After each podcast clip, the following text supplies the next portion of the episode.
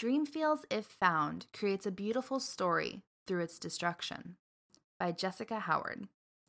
A black hole is formed when a dying star collapses in upon itself. When the gravitational pull its mass commands is so great, it implodes, creating a massive area of space in which even light cannot exist. This absence of light renders this phenomenon completely invisible, though its destruction and pull demands its presence to be known. Within this region, both space and time are warped, elongated, and to an observer, the descent into it would seem endlessly slow. It's a horrific cosmic wonder, and an absolutely brilliant metaphor for a mental break. Brilliance is something I've come to anticipate from the games Annapurna Interactive publishes. Mountains Florence and Samogo's Sayonara Wild Hearts are two of my favorite games in recent years. In between all of the, crying, I found myself completely enamored at the clever ways these titles allowed us to partake in their retelling of human experiences. Conceptually, mechanically, and artistically, these games transcend, giving us visionary storytelling that is both perfectly portioned and beautifully wrapped. Dreamfeel's If Found carries this torch, delivering a beautifully illustrated and compelling narrative, throughout much of which you do only one thing: erase. The game begins with a lone astronaut being pulled in by an undetected black hole.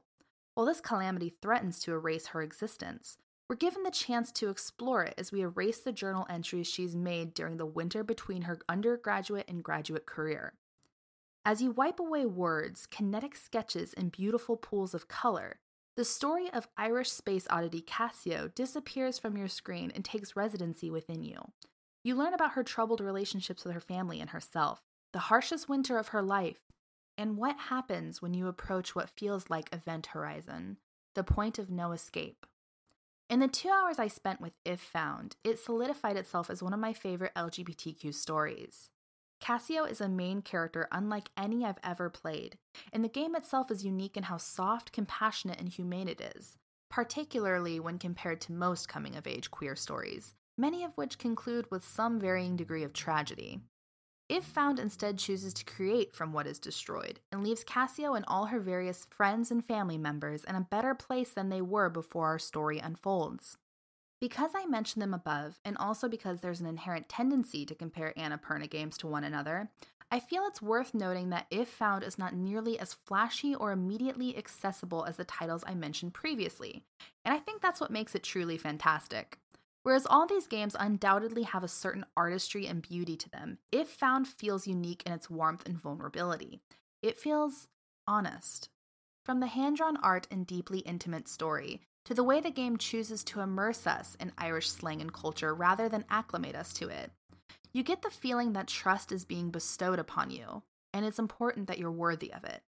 If Found is a game about the slow descent into a place without light, a place where pictures, stories, and people do not exist. But above all else, it is a game about reclaiming that light and our own agency. At several points within the game, it proclaims that names, genders, sexualities, bodies, and stories are ours to own, create, destroy, and inhabit.